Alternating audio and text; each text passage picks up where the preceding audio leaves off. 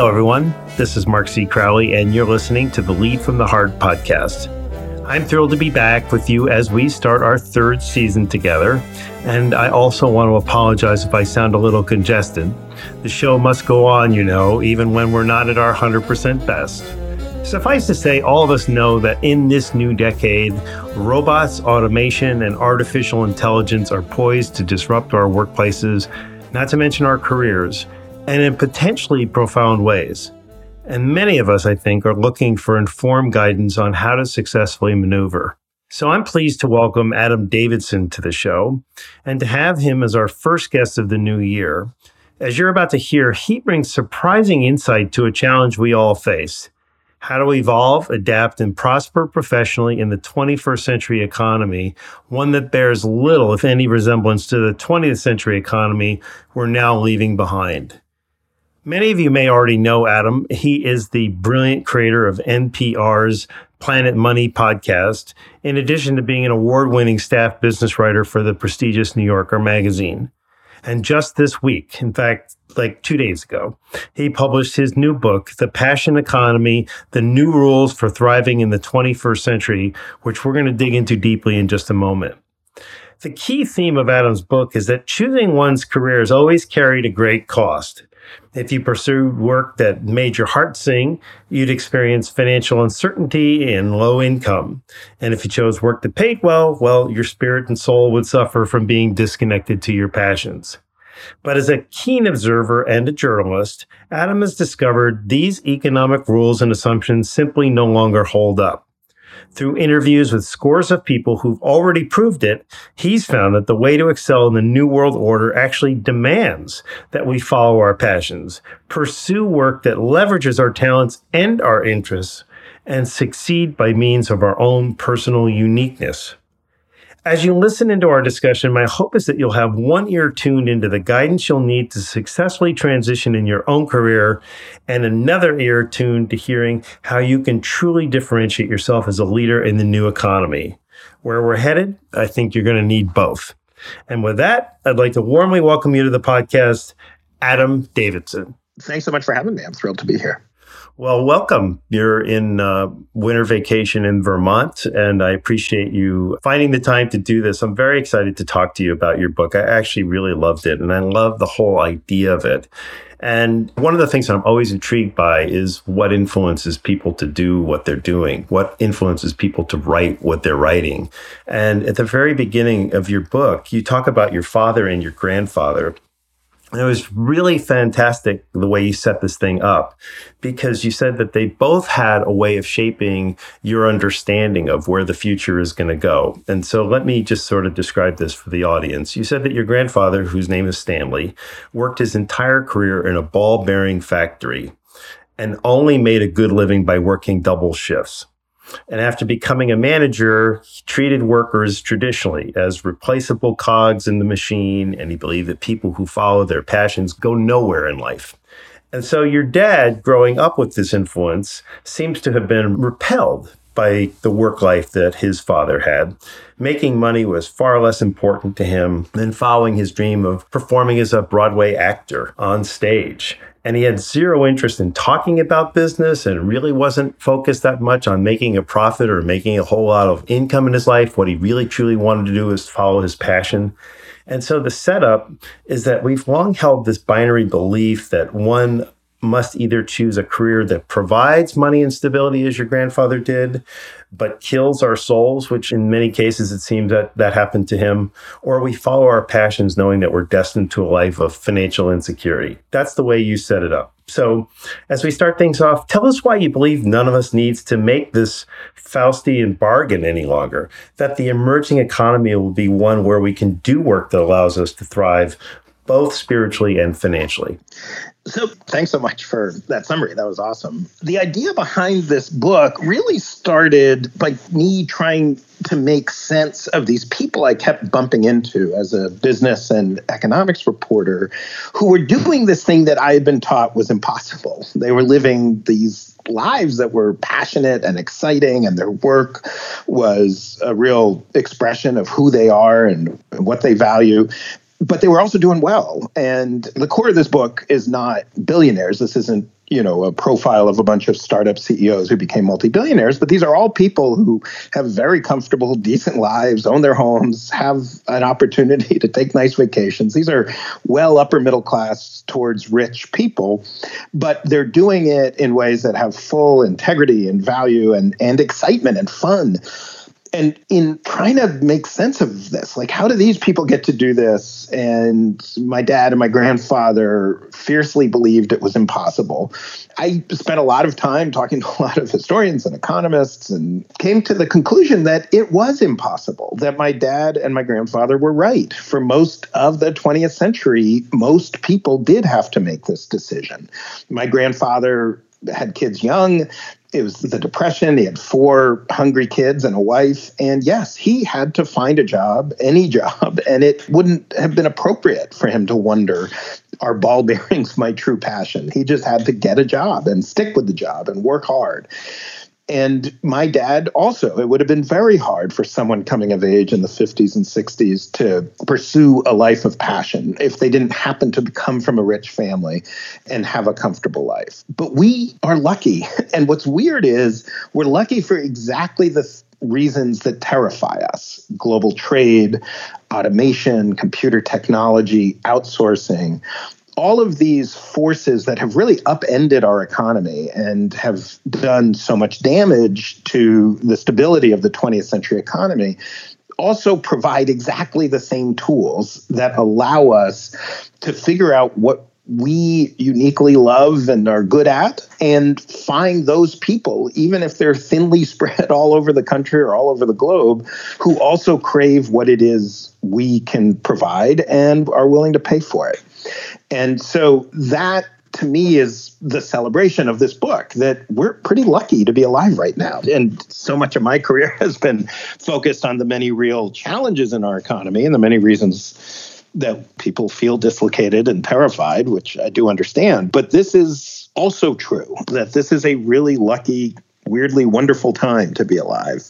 I'm not so sure that everyone listening to this is going to agree with you right out of the gate. And so we're going to dig into this. In other words, we've been so conditioned to think that we have to sort of subordinate our happiness to go to work every day.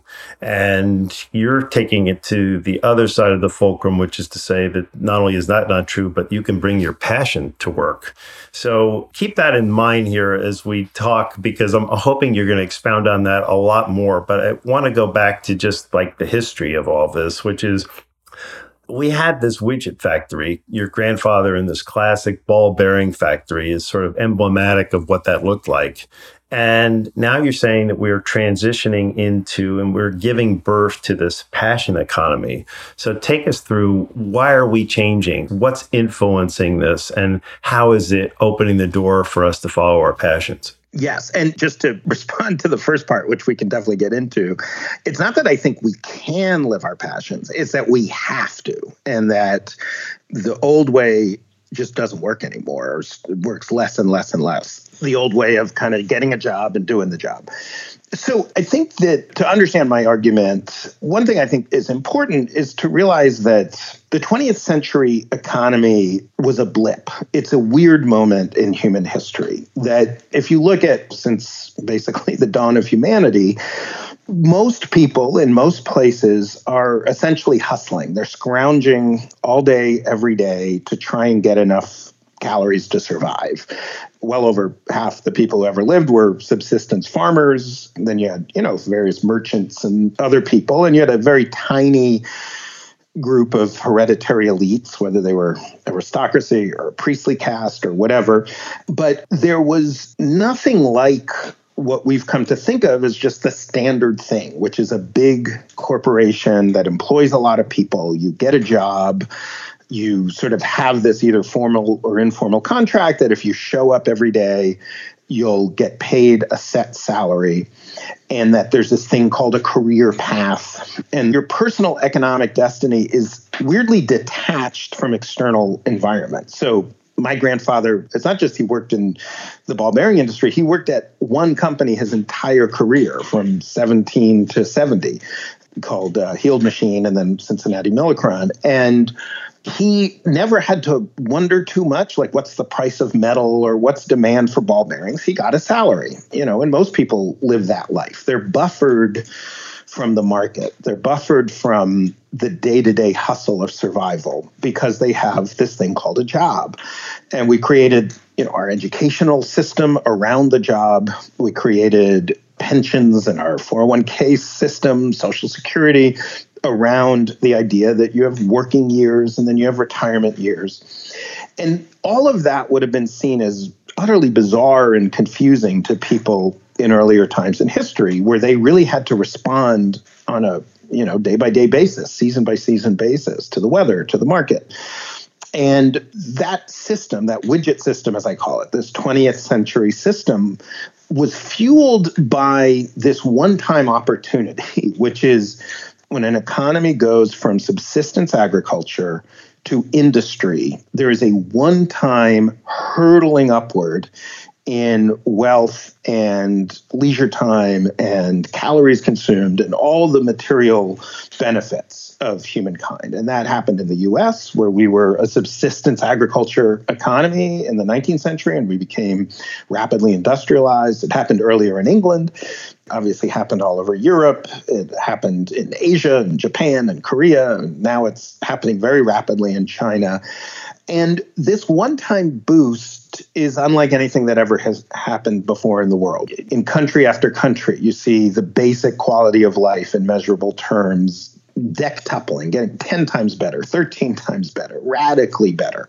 But that force, that industrialization, at first requires a lot of bodies. If we stay with my grandfather Stanley, it took a lot of like big burly men, and he was a big burly guy, working in banging metal and bending metal and operating. There are these ovens that would harden the steel. And it was impossible for, say, Henry Ford or Alfred DuPont to get rich without also making a whole lot of other people better off as well, because he needed those people, he needed workers. But what we have seen in the last 20, 30, 40 years is that huge scale is getting scalier than ever. It's, you know, Procter and Gamble and Caterpillar and General Electric are doing great in size. There's an argument that they're not doing so great in actual ongoing growth, but they're huge and they don't need workers as much because they have computers and automation and they can relocate factories to low wage countries and they can use automation in place of accountants and draftspeople and all those blue collar workers. And so the 20th century around which our understanding of just how the world works, the very idea that kids are generally better off than their parents and people are generally better off in their 50s than they were in their 20s. That's actually a new idea in human history. That was not mm. that did not exist for most of human history. And it existed for a very specific set of reasons that have fallen away. But those same tools, that automation, that global trade, now allows somebody to have a particular ability, a particular skill. And this doesn't just mean making crafts on Etsy, it means right. being an accountant of a certain kind, or having a view on leadership, or simply having questions about leadership. And allowing that particular passion, whether it's through podcasts, through the internet, or through Etsy, or through FedEx, or through whatever means, to reach people spread around the world who share that passion and are willing to pay you money or pay you attention that allows you to charge advertisers. So that is my basic argument that we were trained in a world system, a brief one, a blip in human history, but long enough that we all came to think of it as normal. And that system is dying or all but dead for many people. But there's this other thing coming. That's the good news. Well, here's what very new Oxford research shows, which is that there's going to be 41 million people, 28% of the United States jobs that are vulnerable to being replaced by machines and robots and automation. And that's coming soon. So are you saying that all 41 million can reinvent themselves successfully in their careers to find a unique niche, follow their passion, and make a sizable living? I do think there's different winners and losers in this economy, and and there will be losers. There's no question. My argument is definitely not, hey, don't worry, I figured it all out. We're all fine. Everything's going to be great. My argument is for people who have either have a passion or have an ability to develop a passion, because I think passions are not things necessarily we're we have, they're things we have to develop. This is a great economy. My eight year old son is an extremely curious, passionate kid. I feel very excited about how he's going to thrive. But people who don't have passion or curiosity, or people who don't have an innate ability or learned ability to adjust over time, to embrace some degree of uncertainty, and frankly, just a lot of people who've been denied the right kind of education. I think there are lots and lots of people for whom the 21st century is going to be much rougher. And so my argument is not it's everything is great, don't worry. My argument is if you're worried, that's a good sign that you have the kind of curiosity and questioning nature that will allow you to thrive, but it's going to take work. It's not going to be handed to you. It is harder. I do think the rewards are potentially greater, but it's definitely harder. There's no equivalent now to you graduate school, you go down to the plant that your dad or your uncle or whatever works at, you get a job, and then you just have to make another economic decision until you retire. You know, that world is the world that is dying. And and there were people who thrived in that world and are going to be permanently worse off. In your book, you say that for most of the 20th century, the safest, most lucrative strategy was to be more like others as possible. So the more uniform we could be, the better off we were going to be. And in the 21st century, the best strategy is to be fully yourself and to highlight your own differences from everyone else. So uniqueness is what's going to shine and differentiate. And that's where you believe the money is. So tell us why authenticity and differentiation will mark our success going forward and how this knowledge should shape how we lead our businesses and not to mention our careers. And I'm just going to broaden this even more and say, you know, what does this do to our careers if we are working in a corporate environment? So, does it apply? Should we be looking to be as unique as possible in our jobs if we're working within corporations or large organizations? Or do the old rules apply unless we leave those kinds of environments?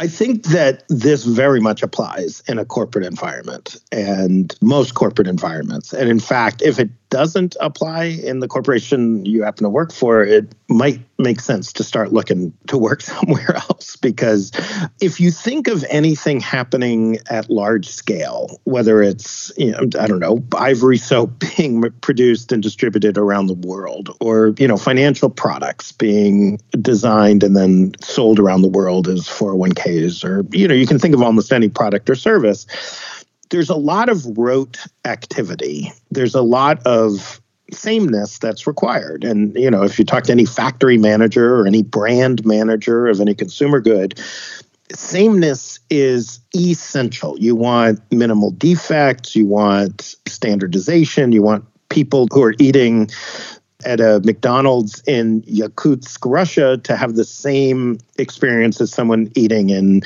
Joplin, Missouri. And sameness used to require lots of people doing the same thing. That you needed factory workers who followed a certain pattern, you needed logistics and shipping to follow a certain pattern. And this is a slight oversimplification, but not a huge one. Sameness is now obtained more from computers than it is from people. Sameness is you go to a factory and they have CNC, computer numerically controlled machinery, that is programmed, and it is programmed by a human being, but then it just repeats the same operation over and over and over again precisely. You don't need a person. Similarly, you can automate Facebook ads or, or whatever it might be and get sameness through software. It's not to say there are no people involved, but the people involved are doing something different. They're doing something non commoditized. They're either coming up with the standards, so they're, you know, whether it's business strategists or designers or or engineers, they're coming up with the standards that the machines will do, or they're coming up with the systems by which standardization will happen. And each of those things requires some little bit of passion, some little bit of difference. So if you think of a factory or any major business at any point in the 20th century, having each and every worker be different and pursuing things in their own way would be disastrous. It would slow the machinery down. It would prevent things from being distributed equally. So, you know, there was always, you know, some executives. They'd be fired. They'd be yeah. fired, exactly. Yeah. Mm-hmm. And, you know, nobody was hired to be an accountant or be a draftsperson and told, just do it in your own weird way. Mm-hmm. You know, they're innovate all you like. Inno- yeah. but now why would I need a standard accountant when I have Excel and I have Xero and all the other automated accounting software? I don't need that. What I need is somebody who can come up with some clever tax efficiency standards or who can figure out how to harmonize our accounting system across multiple jurisdictions where there's different laws. So what do you advise in terms of how do our listeners pivot so let's assume many of them are working in this kind of uh, environment that you've described here that has historically required or demanded uniformity. That's not going to make it any longer. And so as I'm approaching my career, and I'd also like for you to think in terms of like if I'm a leader and I'm a manager of people, what pivot should I be making? What pivot should I be making professionally, personally? And what pivot should I be making in terms of how I manage people? Like, how do I attract people who are going to be more innovative, unique, authentic in how they're approaching things that will ultimately bring me value? So I really like the concept of positioning, and I associate it with the author Tim Williams, who I really like, who first applied it to ad agencies, but then eventually applies it far more broadly. And the idea of positioning is there's a bunch of things that are universal goods. So I show up on time, I do my job, I don't steal from the company, I work hard. Those are things that nobody would ever disagree with. Nobody would ever say, well, actually, I'm looking for an employee who steals from the company and that doesn't show up on time. But then there's positioning, and positioning is essentially an authentic sales pitch about yourself. Here are the things I do that others don't do. And by definition, positioning is something that a reasonable person might disagree with. It's doing something that will have value in some contexts, but will be wrong in other contexts. It's not a universal good. And so if you are an accountant, say, you know, saying like I follow generally agreed upon accounting procedures, yes, okay, you got to do that. But let's say you say, what I am fascinated by is figuring out how to harmonize European and American accounting standards. Or what I'm really excited about is training department heads who don't have a finance background to think in terms of finance. I now have a new company that's a joint venture with Sony Music, and we have some people who are really great at that particular skill. Accountants who are really good at taking people like me, who are business people but not particularly you know sophisticated in accounting and helping us think through our business. Now that's not necessarily what you want every accountant to be doing. You want some accountants to just be doing accounting and you don't want them spending a lot of time training and teaching. And so it's not a universal good but it's a good. It's a good that some accountants would be good at and some accountants wouldn't be good at so I do think that you essentially want a sales pitch about yourself, the thing that makes you a valuable employee in a way that it would be very hard to find someone else who would also be good at that and in a way that actually adds value to the company. And you can imagine for almost any profession, you can imagine manifestations of this in mm-hmm. different mm-hmm. ways. But that is the essential formula, the way you just described it. And I think that's helpful. But that is the essential formula. Exactly. Yes. Well, you talk about a bunch of these people in your book. And so let me talk about passion because that's really what we've got to get into and make sure that people understand exactly what you mean by it, which is an intense enthusiasm. And in your words, I think you said it connotes an overwhelming positive emotion, one that can drive somebody their entire life it's a zealous pursuit of an aim, you said, and there's something spiritual about it. So it's deep inside of us. And I'm using that quote because I think that may help people find true north for them. Like what truly is my passion? Leveraging the basics, being able to integrate with a normal structure, doing all the basic accounting things and not breaking rules of stealing. But how do I differentiate myself and make myself unique? It aligns to this spiritual, zealous pursuit of an aim. So your book is filled with stories about people who not only discovered what they're most passionate about, but then put it into play. So pick one. Pick one or two that you really admire that you think would really illustrate what you're talking about here. Sure. Well, I, I really love Jason Blumer. He's an accountant who really was the first person who I met who helped me develop this idea that his life certainly embodies. So he has a pretty standard 20th century story.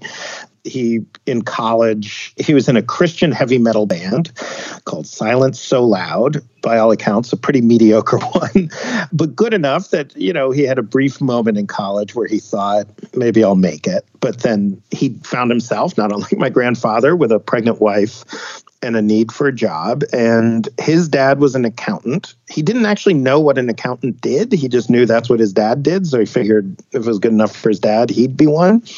He went to a not particularly good school, majored in accounting. He was not a really great accountant. It took him six times to pass the CPA exam, but he finally passed it. And I, just a quick mention uh, pretty much everyone in the book, I went out of my way to find people who were not independently wealthy or who went to Harvard and then you know, I wanted to find people who were very relatable and whose success really came from just figuring out a few basic things, not from some unbelievable genius like Steve Jobs, say, or Jeff Bezos. So, and I think Jason would be the first to tell you he's not an unbelievable genius. He's a regular guy and he found himself an accountant like a lot of accountants. He worked at a cpa firm and he would do audits and payroll and he hated every minute of it. He absolutely hated it. And he kept coming back to this idea that nobody wants the services he's providing that you don't wake up one morning and say to your loved one boy you know what i would love today? An audit or I'd really enjoy paying taxes today. That would be a really fun way to spend a day. And he just had this idea what if I did stuff that people loved? That people loved. What if people paid me not because they had to, but because they wanted to? And that was it. That was the question. It wasn't anything more sophisticated. He didn't have a business plan, he didn't have a theory. And frankly, probably if you met him in 2004 or 5 when he first started playing with these ideas, you would have thought, boy, this guy's going to be broke and and unsuccessful. But he kept banging away at this idea and eventually took over his dad's firm and did some ridiculously dumb things from the standpoint of the 20th century. He decided he would only work with clients who really valued him, which meant he fired hundreds of his clients. He got rid of them. And he paid a lot of attention to the clients who responded to him and who he uniquely responded to. And pretty quickly realized, oh, the people I love are creative professionals, graphic designers, web designers, ad agency folks who are really good at the creative work but are terrible at money. And I really find they're fun to work with. And I really find that they seem to like to work with me. And so eventually he decided those are the only people I'll work with and he got rid of all of his other clients. He basically found other accountants who would do their work and introduced them and, and was done with it. So he wanted to make a difference in these people's lives. Like, in other words, he was fascinated by the creativity of these kinds of businesses, but understood that they needed his expertise. So, pin down why he would reject all of his other revenue generating customers. It sounds crazy. So, I just want to make sure we understand why he did this and how he ended up being successful. Yeah. Well, and to explain the success, so when he had many hundreds of clients, he might have been making 60 to 80 grand a year. And, you know, if you think of the accountant you use who maybe does your taxes for three or 400 bucks a year or a little more if you have, you know, a private company or whatever, and you know you hopefully like your accountant but maybe you're actually looking for someone who's just a standard accountant that that's who you're imagining and that's who he was And what he came to see is that he wanted a kind of relationship that can't be justified by if you're paying someone a few hundred bucks or even a few thousand bucks a year um, they can't spend a ton of time. They can't be up in your business and knowing everything about your business. And they can't be spending a lot of time if they're a general accountant, a CPA, they can't be getting deeply expert in your field, in your industry, because they have, you know, 150 different industries that they need right. to know. And so what he came to realize is he really likes this field. He wanted to know more about this field. And he wanted to do all the standard stuff, accounting, you know, basic accounting, payroll, audits, taxes. But he wanted more. He wanted to help these people understand their finances better and understand things like pricing. How do they price for their goods and services? Understanding how to set up payroll systems in a more efficient and mission driven way. And so it took him a long time. I mean, hopefully we get to learn because it took him, you know, 15 years or so to figure it all out. But what he came to and is now very successful at is that if he keeps his client list to about 40 people and he charges them many, many multiples of what he used to charge. So I am actually one of his clients. I like him so much that I became a paying client. And I pay him a lot of money, tens of thousands of dollars a year. And I'm happy to do it because I know what services he's providing me. I understand that he is actually making my life better. So he's leveraging his expertise of knowing what's going on in your industry vis-a-vis all of the 40 different clients he have because they're all in the same industry and they're all having similar experiences. So he can accelerate your learning, which you're willing to pay more for. Is that the essence of what he did? That's a big part of it. And then he's also just an expert at talking to people like me, people who get very excited about creative projects, but then maybe fall down on the job a little bit with with making sure that the you know the budgets uh, add up and that figuring out how to take risks. He's also very smart on leadership by the way because he sees that as an integrated part of the whole operation. I mean what he's learned is this issue of matching creative enthusiasm creative passion with business rigor is a core leadership challenge and requires very often does require kind of double teams a team that includes like a kind of visionary creative type and a more what he calls an integrator uh, someone who makes those dreams possible by keeping an eye on the p's and q's and watching the store. So in a sentence or two what would be the big takeaway from his experience? In other words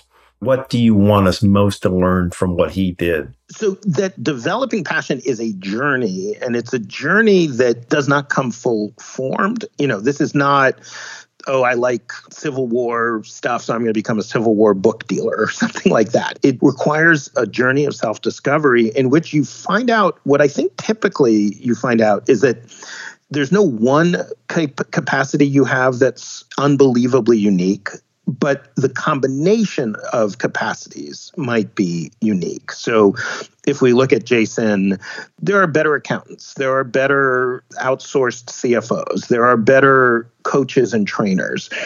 There are better leadership trainers, but there are very few people who combine all of those things for creative professionals in exactly the way he does.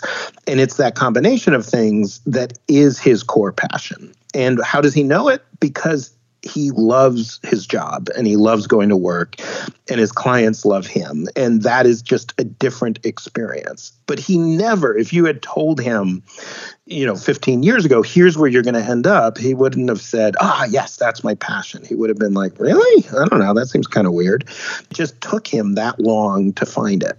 I think that's true for all of us. I mean, I think that's kind of our, you know, we're born and then our lives are you know sort of designed to discover what those passions are. And in fact in your book something that came up that i thought was really interesting was how many different people that you write about had some sort of a profound truly profound life experience that led them to a cause if you will. And it, it makes me think about this guy who i think was like close to where you grew up in Greenwich Village, Nicholas Morgenstern. And he had a very difficult upbringing, but it shaped him to opening one of New York City's most successful ice cream stores. So that sounds crazy, but it's not crazy when you tell the story. So, kind of give us a quick summary of what he experienced growing up and what influenced him to get into ice cream and then to become as passionate about it as he is. It is. It's such a. I love that story, and not only because I got to eat a lot of ice cream reporting that story. Probably interviewed him a few more times than I needed to just to get a little mm. extra ice cream. So, and I'll tell you how I learned about this guy Morgenstern's Finest Ice Cream. A friend of mine who's a food writer, a food guy, took me there with my son and his son. And I had a chocolate ice cream and I had a mint chocolate chip ice cream. And the words I said were, This is the flavor I've been looking for my whole life and didn't realize. Like, this is so much better than any other chocolate or mint chocolate chip ice cream I've ever had, that this is the ideal. This is the perfect flavor. I didn't know anything else about it other than the food was delicious. The ice cream was delicious. So I started reading about the guy, found a few articles, then met Nicholas Morgenstern and learned his crazy story. So he grew up in the Bay Area, San Francisco area, to basically lost kids of the 60s and 70s. His mom was a very uninvolved mother. She eventually joined a cult. He doesn't know where she is or what's happened to her or his little brother. It's been decades since he's been in touch with them. He doesn't even know what cult they joined his father was a near homeless kind of hippie guy who would just get carpentry jobs here and there. And Nicholas grew up essentially with no family. I mean, he, from a very young age, he was making his own meals, he was getting dressed by himself, getting himself to school. And he's somebody who you would imagine you would be totally unsurprised to learn he was a you know a drug addict dropout criminal in prison or something like that he had just an absent family but a few times when he was young he spent the summer in ohio with his grandparents and his grandparents would take him to this ice cream shop. And going to this ice cream shop was basically the great memory of his childhood. And his grandfather and grandmother were very particular about which ice cream they would get. And then he became a very fancy chef. He actually fell into this world where he was a pastry chef for some of the top restaurants in the world, but he just started getting into ice cream. And he became obsessed with the idea that ice cream is the pure American food, and that capturing the perfect vanilla, the perfect chocolate, the perfect rum raisin, etc., would be a way to capture something essential about childhood in America. And he brings it to a level of perfection and obsession that is hard to fathom. And his work is, in a sense, an essay about America and about childhood. But it's also about him. It's where he got his love, where he felt belonging. And so, in reading the story, it seemed to me that here's somebody who had no love, no stability in his life. And in this rare moment with his grandparents in some remote ice cream store in Ohio, he found this is what gives me the greatest joy because I mean it struck me that he just felt loved. He felt exactly. like connected. And so it didn't surprise me that this guy would commit himself to this kind of passion about making the most extraordinary ice cream because it seemed to me that he was pursuing every day going to work and feeling that same experience that he felt with his grandparents. Is that kind of what you took from this? Absolutely. And you should see him when a kid comes in and eats his ice cream and loves it. And I've brought my son, you know, many times. I, I bring my son as often as I can. And just the pleasure Nick gets, Nicholas gets from seeing kids enjoy his ice cream and realizing like a lot of those kids are going to remember this moment for the rest of their lives. And that's what he wants. He wants to be that rock in his customers' lives that for the rest of their life, I one time had that perfect chocolate ice cream. Of course, he's a businessman, so what he wants is a thousand times I had that perfect chocolate ice cream. Now, what's interesting is he's been approached by major kind of Unilever, Procter and Gamble level companies to be create a joint venture where his ice cream could be mass produced and spread all over the world. And you know he could become a multimillionaire billionaire ben and jerry's type. And his ice cream truly is that good. If it was available you would buy it in your local supermarket. And he won't do it yet. It's not that he won't do it on principle but he sees how mass production of ice cream has destroyed so much ice cream that you have to make all sorts of choices that take you away from that ideal chocolate, that ideal vanilla. But also, he doesn't think he's got it yet. He doesn't think he's fully found all the perfect flavors yet. And he says he's never going to find them in a factory. So he makes his ice cream on site. He has two shops, but one of them has an ice cream factory in the basement. And he said it's just, you got to make it there bring it upstairs, see a kid eat it, talk to the kid, talk to the grown-ups. That's how you have to find that flavor. Now, once he's found his suite of flavors, once he's truly perfected them, then he'll be ready to do all of that. And I would like to think he'll be wildly more successful than he would be otherwise. Well, he's aligning himself to his passion which is to make the perfect ice cream. And I think that that goes to sort of this underlying purpose and values that is the cornerstone of your book. I'm wondering if there's like one more example of somebody who you can think of that had some other life experience that influenced them. Perhaps the guy at Duke University who wasn't the great player, but got influenced to follow his passion and went on to finance companies maybe that one. Yeah, sure. But there's one key point I want to make about Jason, about the accountant, about Nicholas, that there's two sides. The fun side is messing around with ice cream or hanging out with creative professionals because you love it. But the flip side of that is the discipline and the hard work. This doesn't work until you have an Excel spreadsheet and the numbers are positive.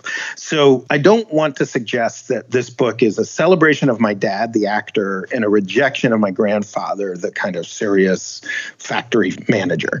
It's both. You have to have both to succeed unless you happen to have money somehow or you're super super lucky. But even that even the discipline where you can get the money is also becoming easier. And so that's why the story of circle up is such a good example. So you were talking about ryan caldbeck who he has a kind of amazing story of he went to duke and he just dreamed he's a tall guy he's very athletic. He dreamed of being on the duke basketball team was not good enough.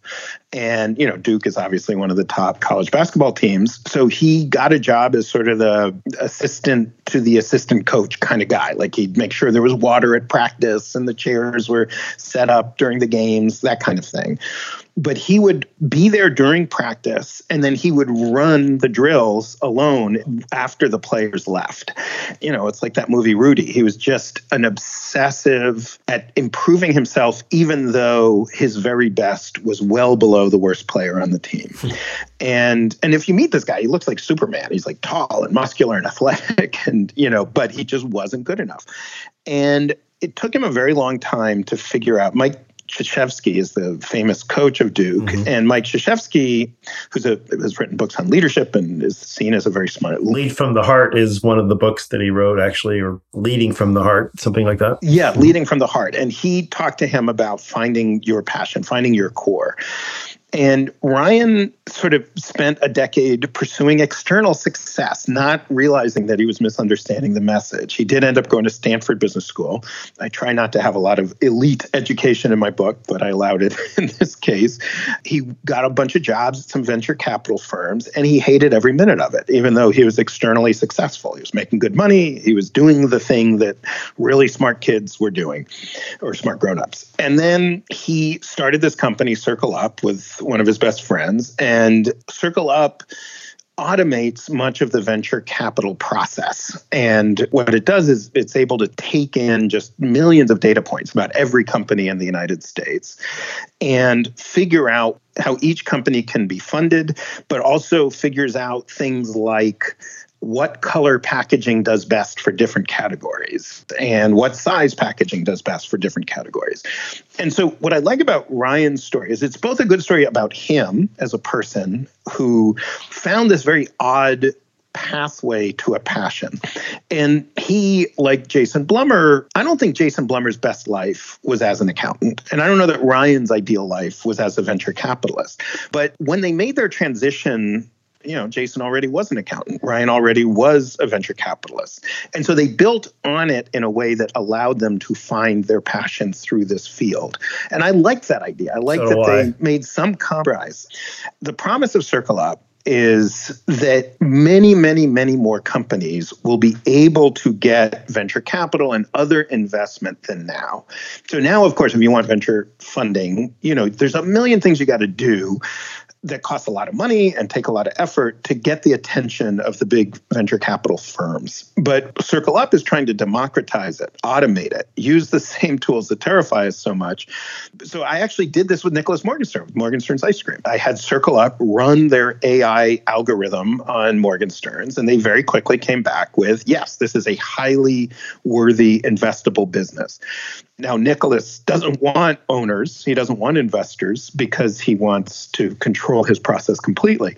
But if he did, he could take that kind of circle up, essentially proven certificate of good health, and go to investors without having to spend a year building his deck, you know, going to every cocktail party and meet up in the Silicon Valley. He could just do it much more quickly and that is what is feeding Ryan is he is allowing, you know, this country is filled with people kind of like he was on the Duke team, people with hungry ambition but are never going to make it at that elite level, but still should have opportunity. They still should get investment, etc. But the real story here, beyond the story, is that people are coming out of a career. They're coming out of some area where they have training and expertise and then applying a personal passion to finding their own niche.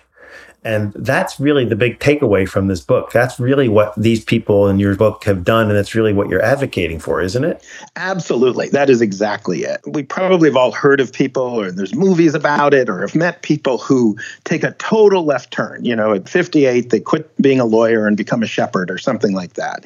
And look, if that works for you, great, go for it. But I find that the people who seem to be the happiest and most successful that I come across are people do exactly what you just said. They whether by choice or just by kind of following you know the advice from others or just what they thought they were supposed to do they find themselves whether it's their 20s or 40s or 60s with a particular career and a particular path and they're able to use the expertise they've developed, use the network and contacts they've developed, and then they're able to add that passion piece. Because passion it's not just oh i have a passion for chocolate or i have a passion for knitting clothes or whatever i think in almost all the people, well, in all the people we've talked about, the core of the passion really is something about human connection. There's a way of relating to other human beings that I want that's a little bit different than what my job is giving me. Mm. And so the thing itself isn't necessarily the important thing. Like Jason Blumer probably could have been a very happy teacher or a very happy, you know, guidance counselor or something like that. It's possible Nicholas Morgenstern could have his passion for childhood and finding that perfect childhood. Maybe he could have been a elementary school teacher or some other thing. Mm-hmm. In his case, I mean, I'm, I'm thrilled ice cream is what he found, and I'm thrilled Jason found his path. But the real core of the passion is not the thing. It's not the product or service they're selling. It's something else, and the product and service is a way to get it.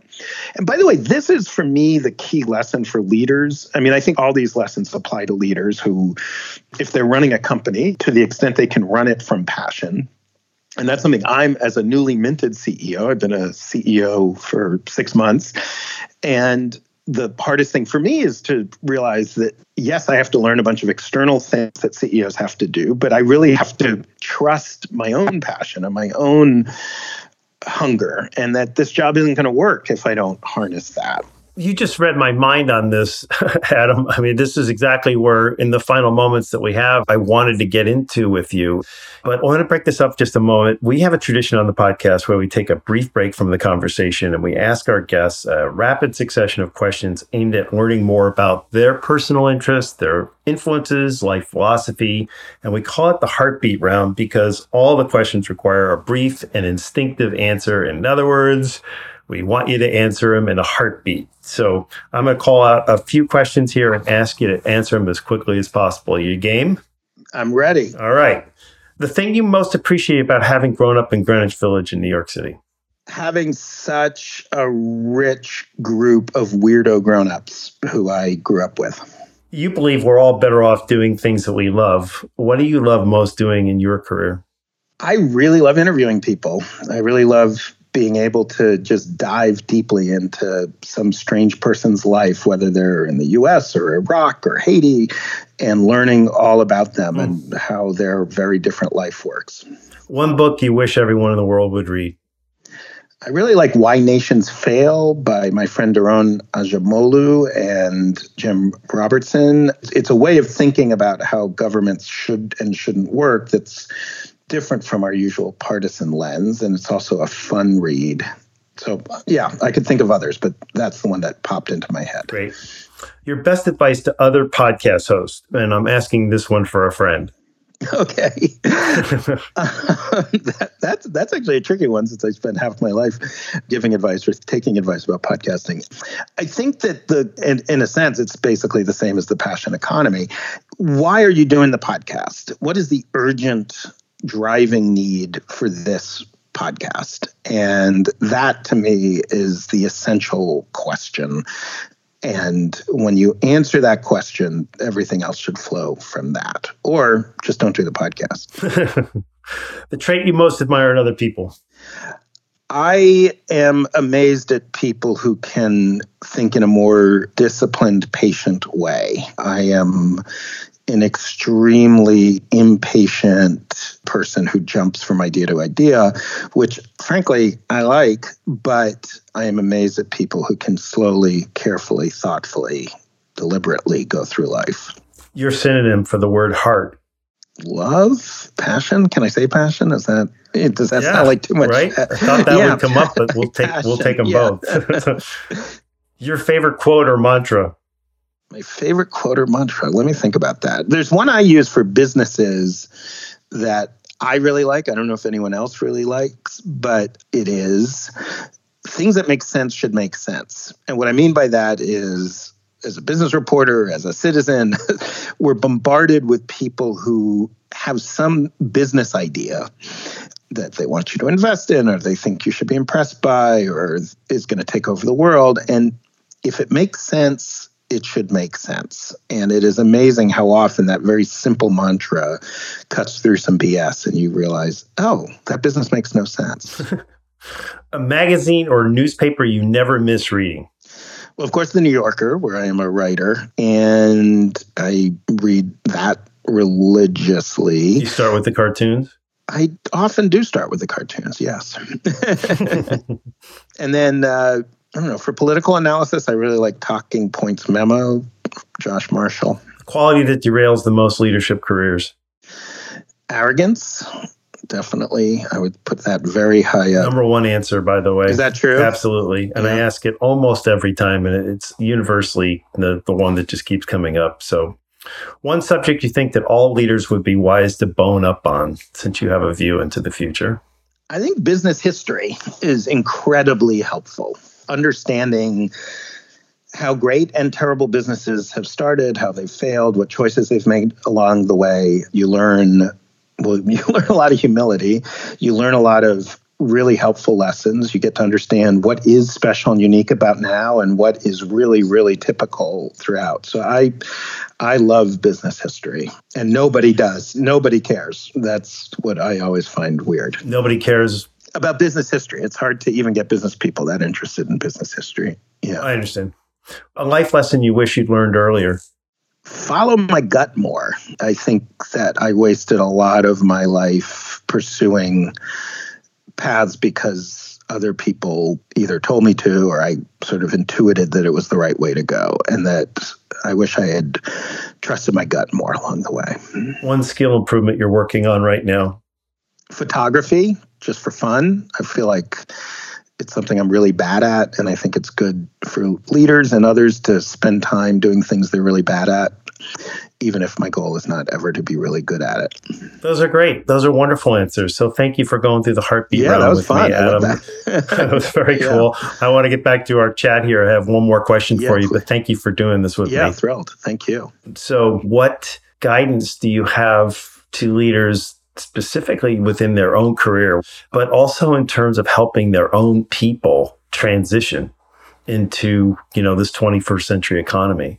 So, yes, and I think just like we talked about how there used to be jobs in the 20th century that were kind of a set unit and, you know, you were plant foreman number four at plant number six or whatever. Mm-hmm and you had to fill a box. There were tons of companies that were what some economists call supply chain companies. You were in a supply chain, you took one semi finished material, you transformed it in some way, and then you sold it on to the next link in the supply chain.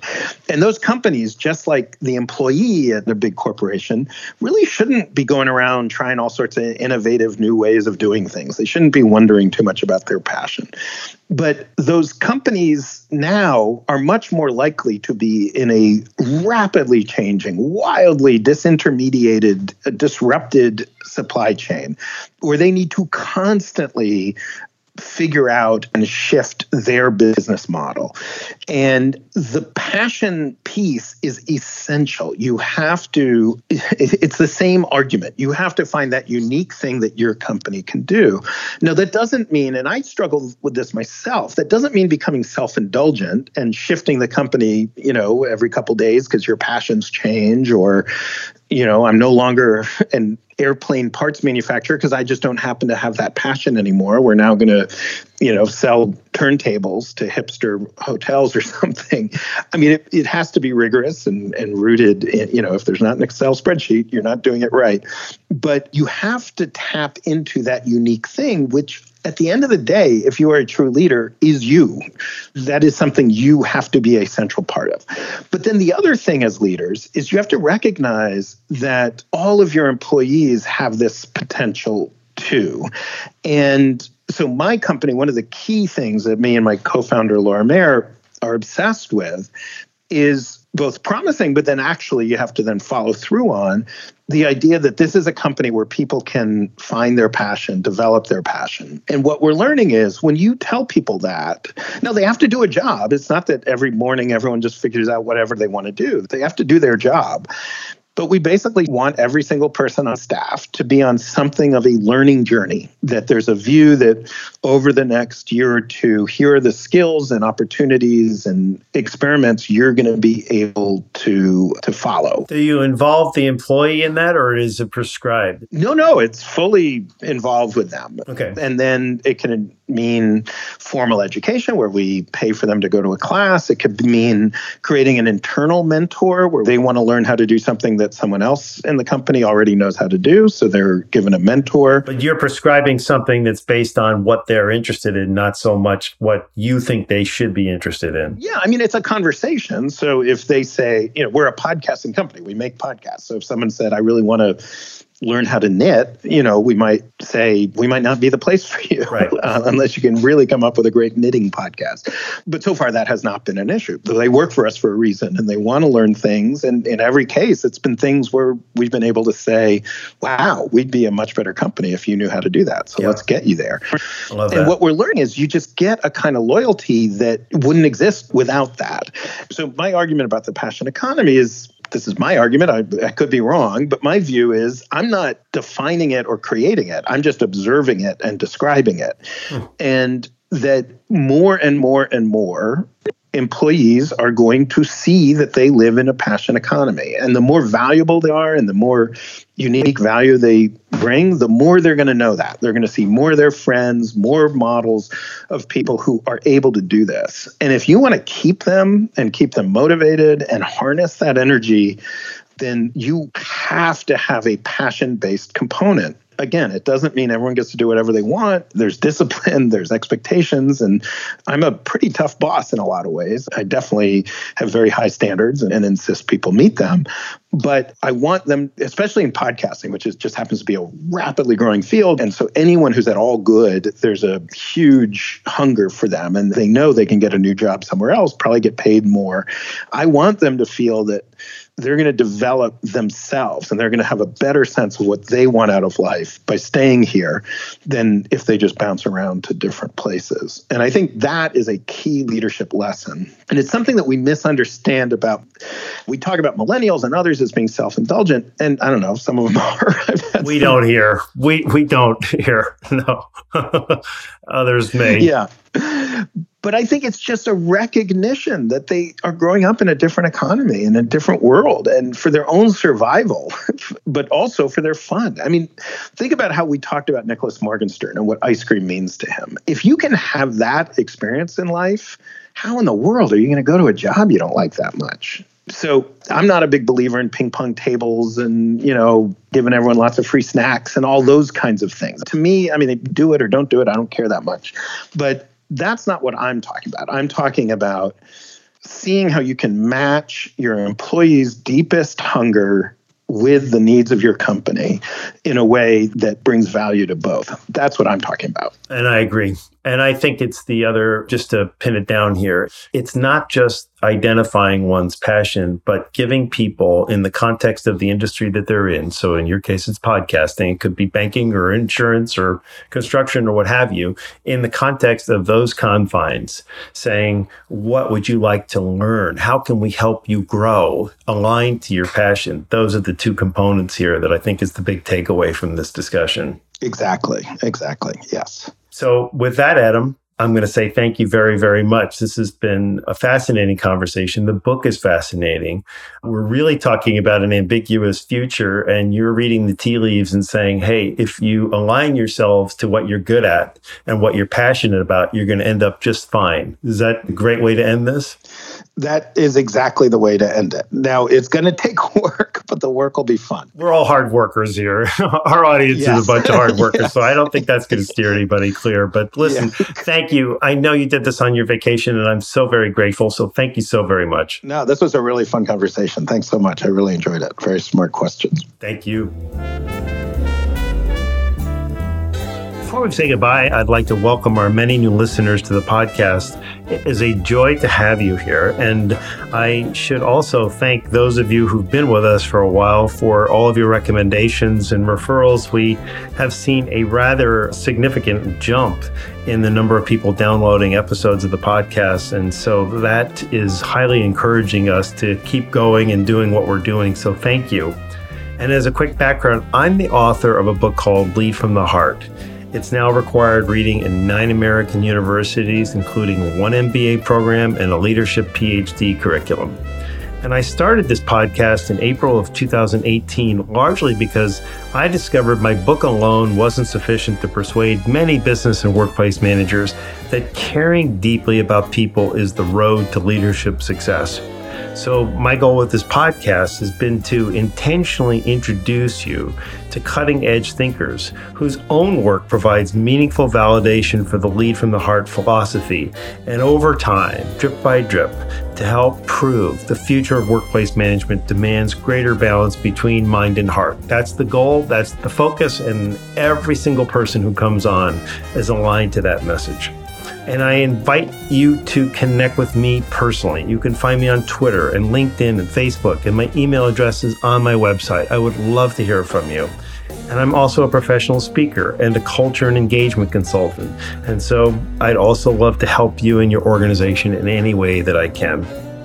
As I close, I want to thank my wonderful team, including Ken Boynton, Susan DeRoche, Carrie Finnessy, Randy Yant, the designers of my new website, Mirjana Novkovic, and Josh Richard, and my sound engineer and producer, Eric Oz. And as always, I leave you with my constant reminder when you lead from the heart, your people will follow. I promise. This is Mark C. Crowley, thanking you for listening and signing off for now.